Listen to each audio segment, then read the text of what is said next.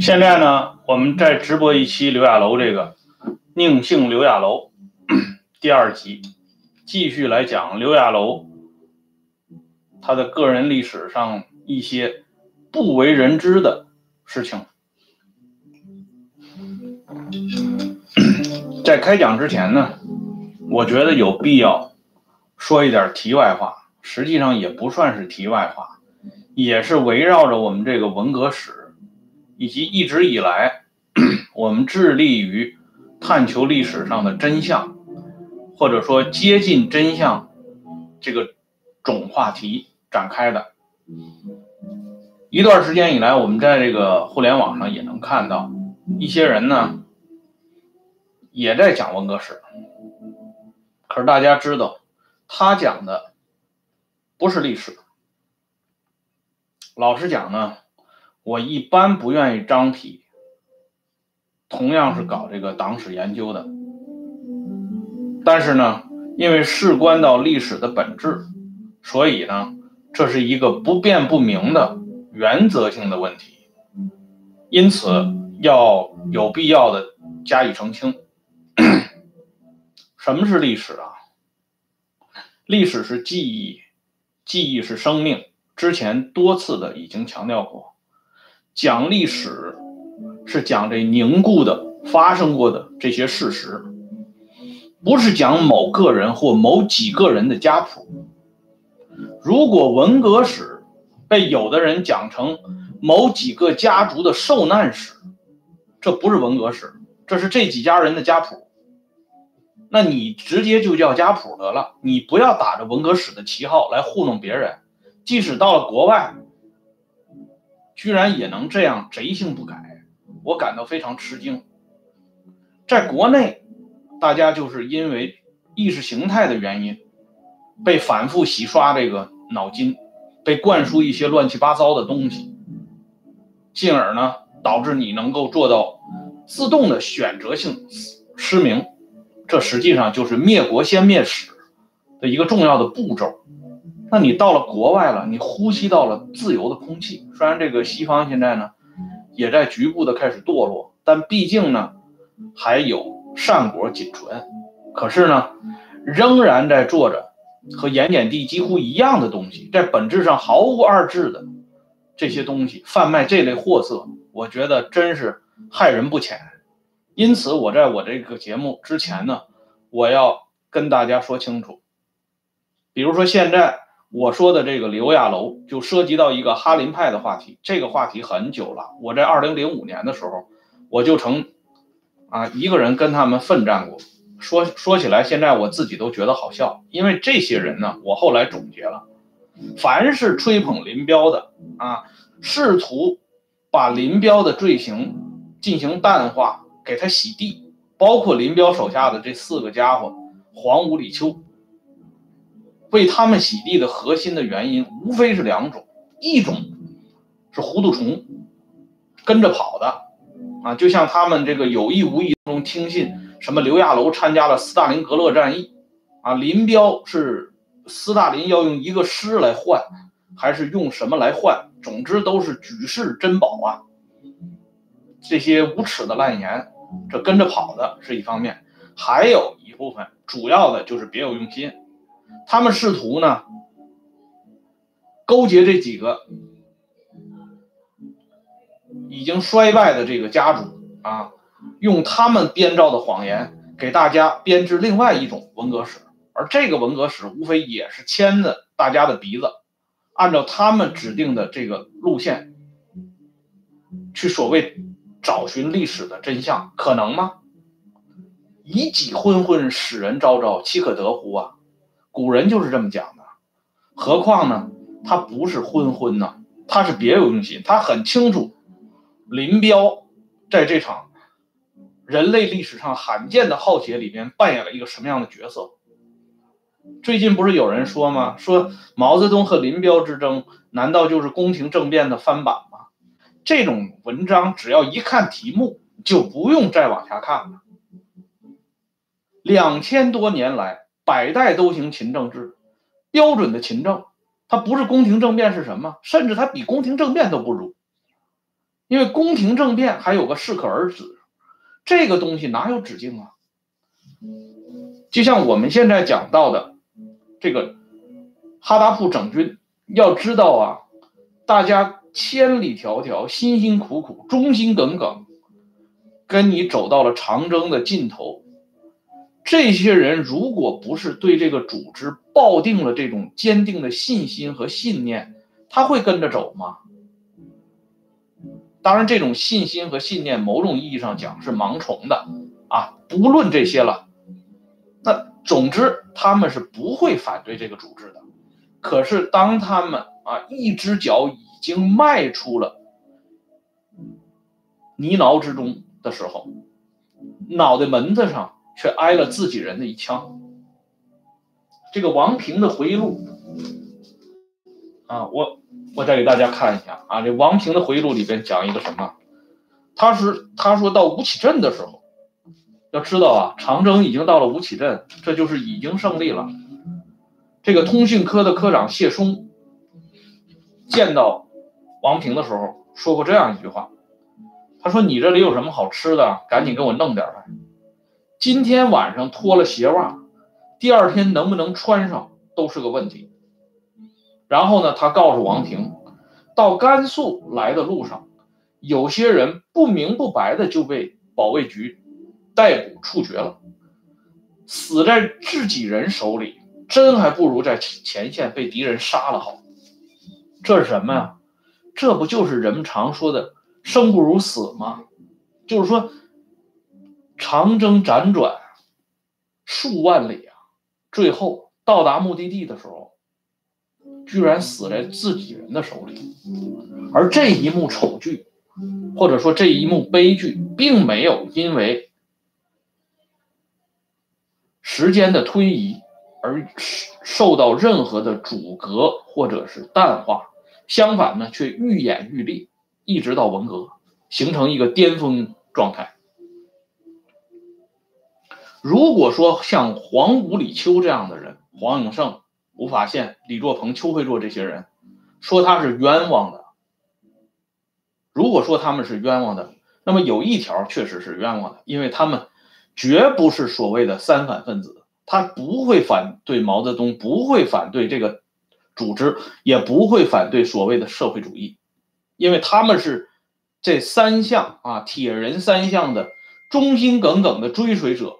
和骨干力量，他们真正反的是民主、自由、平等这些人类价值的核心。说白了，他们是反人类。哎，所以，如果你站在盐碱地、站在劳动党的立场上，你给黄五、李秋翻案，我们不说别的啊，因为你站的政治角度不同。但是，如果你站在历史的这个角度上，如果你站在人类正义的这一面，你要还给黄五、李秋翻案，那你是个什么东西呢？你跟他们就是一伙的吗？对吧？所以我希望这样的人不要再打着反思文革史，不要再披着历史的外衣，给这些凶手们进行遮盖和掩藏。因为你这样的做法太恶劣了，你不配做一个历史的研究者，该干嘛干嘛去，不要利用这个互联网的这么好的空间来误导大家，玷污这个网络空间。这是我今天开头之前要讲的这些话。说实话，真是骨鲠在喉，不吐不快，因为历史。在解读历史的时候，你是要抱着人类普遍意义上的正义感、是非观来解读的。如果你连这点是非之心都没有的话，你是在帮衬几个家族去当白手套，洗脱他们手上的血污，那你有什么资格站在这里，打着历史的旗号来评述历史人物呢？没有，所以呢，我这个温相说党史，我一开始我就讲了，我说这是一个很私人的节目，尽管是这样，我也不会去阿附哪一股势力，攀附哪一个团伙或者或者家族啊，为他们鸣锣开道。这是我这个节目的出发点和原则以及底线，要在这里呢，我向大家交代清楚。以后呢，我这个话题我不再重复了。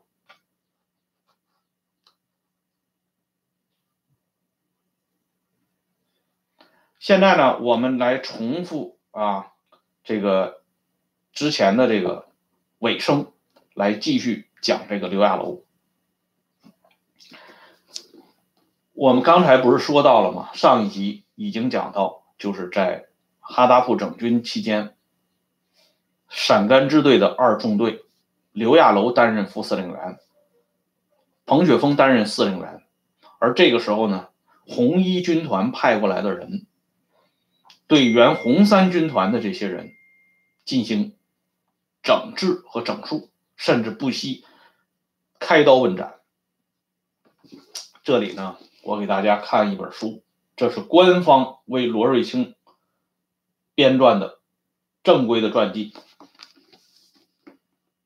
这个传记的第四十九页里边，啊，讲述了这么一段话。这还专门把罗瑞卿的这个相片摆出来，就是说，说罗瑞卿离开二纵队以后，曾有谣言说二纵队有几个基层干部被罗瑞卿杀了，而罗瑞卿直到一九四三年从太行山回到延安时，才听到这种谣言。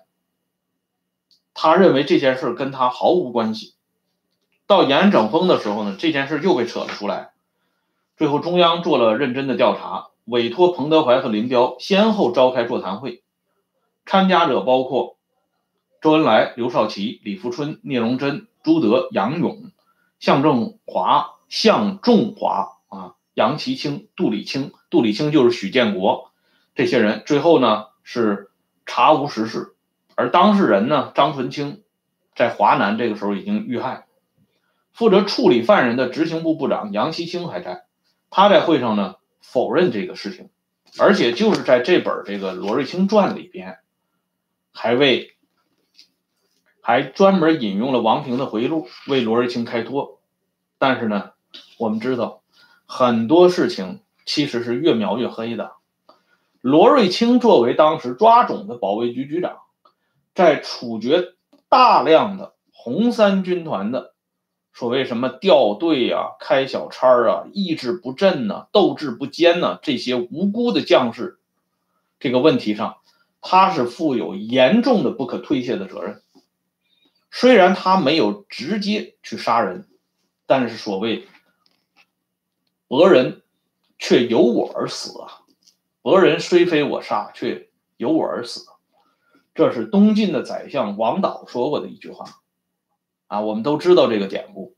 王敦三次问王导，啊，周伯仁这个人怎么样？王导就是不吭气儿，所以最后这个人周伯仁这个人就被干掉了，啊，他是自伯仁呢，啊，所以王导后来发出这声感叹。而罗瑞卿呢，实际上他的这个责任。远要比当时王导所处的境界，啊境地呢复杂的多。他是保卫局局长，他下边的腿子，比如说杨奇清，比如说袁国平，比如说张纯清，比如说杜立清、徐建国，每个人手上都沾了血的。当时的情况呢，我们来看一下。黄克诚的自述，黄克诚在这本书里边给我们大家说了这么一段话。他说，当时有一个姓周的管理科长，以前在战斗中被敌人打掉了一条胳膊，因为在过草地时丢了几个伤兵，这个时候就被抓起来交付审判。他去找二纵队，黄克诚找二纵队的司令员彭雪枫说情。可是呢，当时碰到政治部门的两位领导同志，就把黄克诚狠狠地训斥了一顿。他说：“你还当过市政治委员呢，连这点小事都处理不了，真不中用。”说话之间就把这姓周的科长给拉走了。这个人实际上就是给处决了嘛。而且呢，还有一位领导同志，因为黄克诚反对整顿纪律和审查干部，这位领导同志呢，毫不留情面的说出这样的话：像黄克诚、吴盖之这样的人，年龄大了。干不了什么工作了，连当个红军战士都不够格。这位领导同志是谁呢？就是罗瑞卿。所以还掩盖什么呢？我们看到这个罗瑞卿的子女，在不同的场合下、不同的背景下，或者出书，或者撰文，或者口述，回忆他老爹一生的丰功伟业，如何追随领袖。不辞辛劳，最后呢却含冤入狱，摔断了腿，而由这条残腿导致了最后心脏病突发，死在异地他乡，简直是悲情连连呐，让人不仅为之扼腕。可是我们翻看罗瑞卿以往的历史，看到这个哈达铺整军的这一幕，我们还能说什么呢？在这本罗瑞卿的传记的一百六十四页里，刚才我给大家说了啊，他说什么呢？在这里还在提啊，这个罗瑞卿遮羞。刚才我给大家看到的四十九页里边说到的，到了五十页里边有这么一句话，他说呢。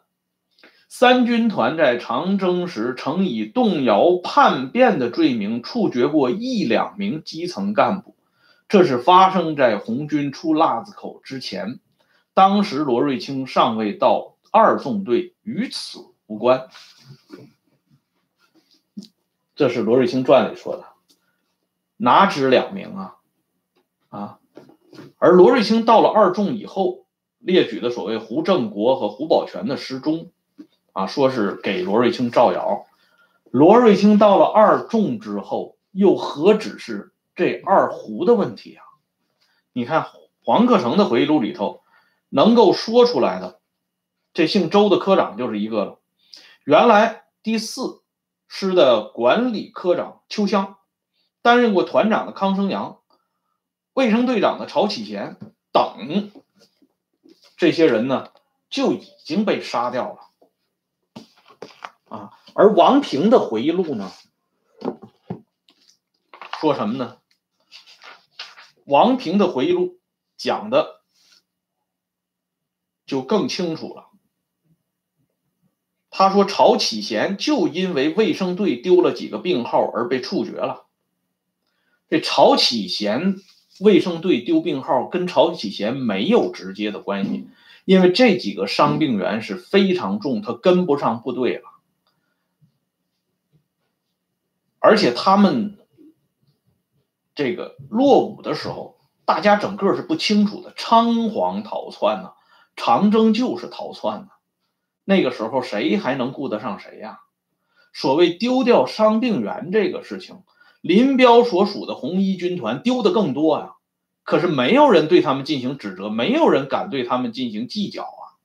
可是他们呢，却大义凛然的。跑到红三军团里边指手画脚，甚至搬弄是非，乃至于杀人，这样的做法真的为人所不齿啊！而这里边呢，我们要讲到的，就是咱们这位今天提到的宁姓刘亚楼，他扮演的这么一个角色。在上一期节目里边呢，我跟大家说过赖传珠。就是刘亚楼要撸茄子皮的赖传珠啊，这位赖传珠呢，被刘亚楼骂的简直是狗血喷头，随后呢，却对刘亚楼呢供奉有加啊。这个赖传珠的日记，我给大家展示了，在他的日记当中，一九四三年十月十六号这一天的日记，实际上是涉及到了新四军历史上的黄花堂事件。在这一天的日记里边呢，赖传珠是这么讲的：他说晚七点散会，会议上我亦提出一些意见，对臣有所批评。之前赖传珠的日记里，凡是提到这位五零一代号五零一的陈毅呢，都一律尊之为军长。可是，在这一天的日记里呢？却把陈毅简化为陈啊，既不喊五零一了，也不喊军长了，直接改成陈，对陈有所批评。然后赖传珠说：“此次会议是问题解决的开始，我是绝对拥护真理的。”这个赖传珠说他绝对拥护真理，在他们这些人眼中，什么叫真理？真理就是毛泽东。毛泽东就是真理，说白了，强权即真理，真理即强权，他是绝对拥护强权的，所以不要玷污真理。就像刚才我说的，不要玷污历史。毛泽东身边聚集了一大批类似于赖传珠、陈士举、刘亚楼这样的、张宗逊这样的上将，他们在历史上军功很少的。却爬得很高，屡屡担当重任，身后背极哀荣。他们的个人历史其实就是一部整人的历史。毛泽东豢养他们，就是为了在政治斗争当中把他们放出来进行撕咬。关于刘亚楼这个个人的历史上的很多东西呢，这里要感谢李瑞老人。这就是为什么我一直坚持把李锐这个系列搞下去的原因之一，就是李锐留下的一些宝贵的口述资料和他的一些笔记里边，详细的记载了这位刘亚楼是如何无中生有、血口喷人的。他在历次政治运动当中，凡是毛发动的，刘亚楼都是弄潮儿占涛头利呀。手把红旗，旗不湿啊，就是这样一副嘴脸。那么现在我们来看长征，王平回忆的这段事儿。王平讲呢，事情的起因是这样的：当时呢，给他的这个十一大队派了一个政治处主任，就是从一军团来的。他说这样安排呢是有用意的。就是从红一军团调到二纵队的团干部，在各大队担任副职或政治处主任或党总支书记，是准备将来接替我们这些需要重新武装头脑的干部的。这种安排，我请大家特别注意一下。我们都知道，在上个世纪三四十年代，曾经存在了一个十多年的怪物，叫满洲帝国。这是中国人一向为之所诟病的。这个满洲帝国是日本人完全主导的产物。本来日本人可以直接把它拿过来，但是日本人呢，还是愿意挂羊头卖狗肉，所以就出现了一个特别奇怪的现象：满洲国的各部委办的头号人物都是由中国人来担任，日本人只担任副职。可是呢？当讨论重大事项的时候，这些担任头号人物的其实只是个幌子的中国人，他拿不了主意，他不能做决定，他要回去跟他的次长、次官，就是这些日本人去汇报，只有这些日本人同意了，他们才能做出决定。而我刚才引用的。王平说的这个，从一军团调到二纵队的团干部，在各大队担任副职，这和刚才我说的满洲国的用人方略是何其相似乃尔啊！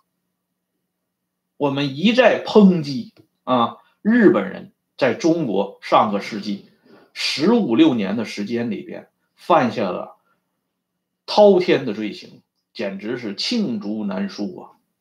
可是呢，日本人的用人的办法，何以在一九三五年居然就出现在我们这种伟大的红军队伍当中了呢？这难道不令人深思吗？这些东西，党史教科书会堂堂正正的告诉大家吗？我相信是不会的。所以今天我们名义上是来讲这个宁姓的刘亚楼，实际上是我们翻开了历史沉重的一页，在这沉重的一页当中，我们看到这些人肮脏的嘴脸，他们的劣迹斑斑可考，而我们正是在看透、看穿这些人的同时。警醒自己，不要继续上当了，不要跟着这些谎言慌不择路的乱跑了，那样会容易跑丢的。刘家栋生前不是讲过吗？啊，何家何家栋生前不是讲过吗？他是工人出版社的负责人，何家栋是小说《刘志丹》的责任编辑。他说文革是什么？文革就是一个疯子。领着一群傻子往悬崖上跑！如果嫌自己死的慢的话，可以继续跟着跑。如果珍惜自己的生命，珍惜自己来到这个世间所肩负的责任的话，我希望大家的脑子里应该有根弦儿啊！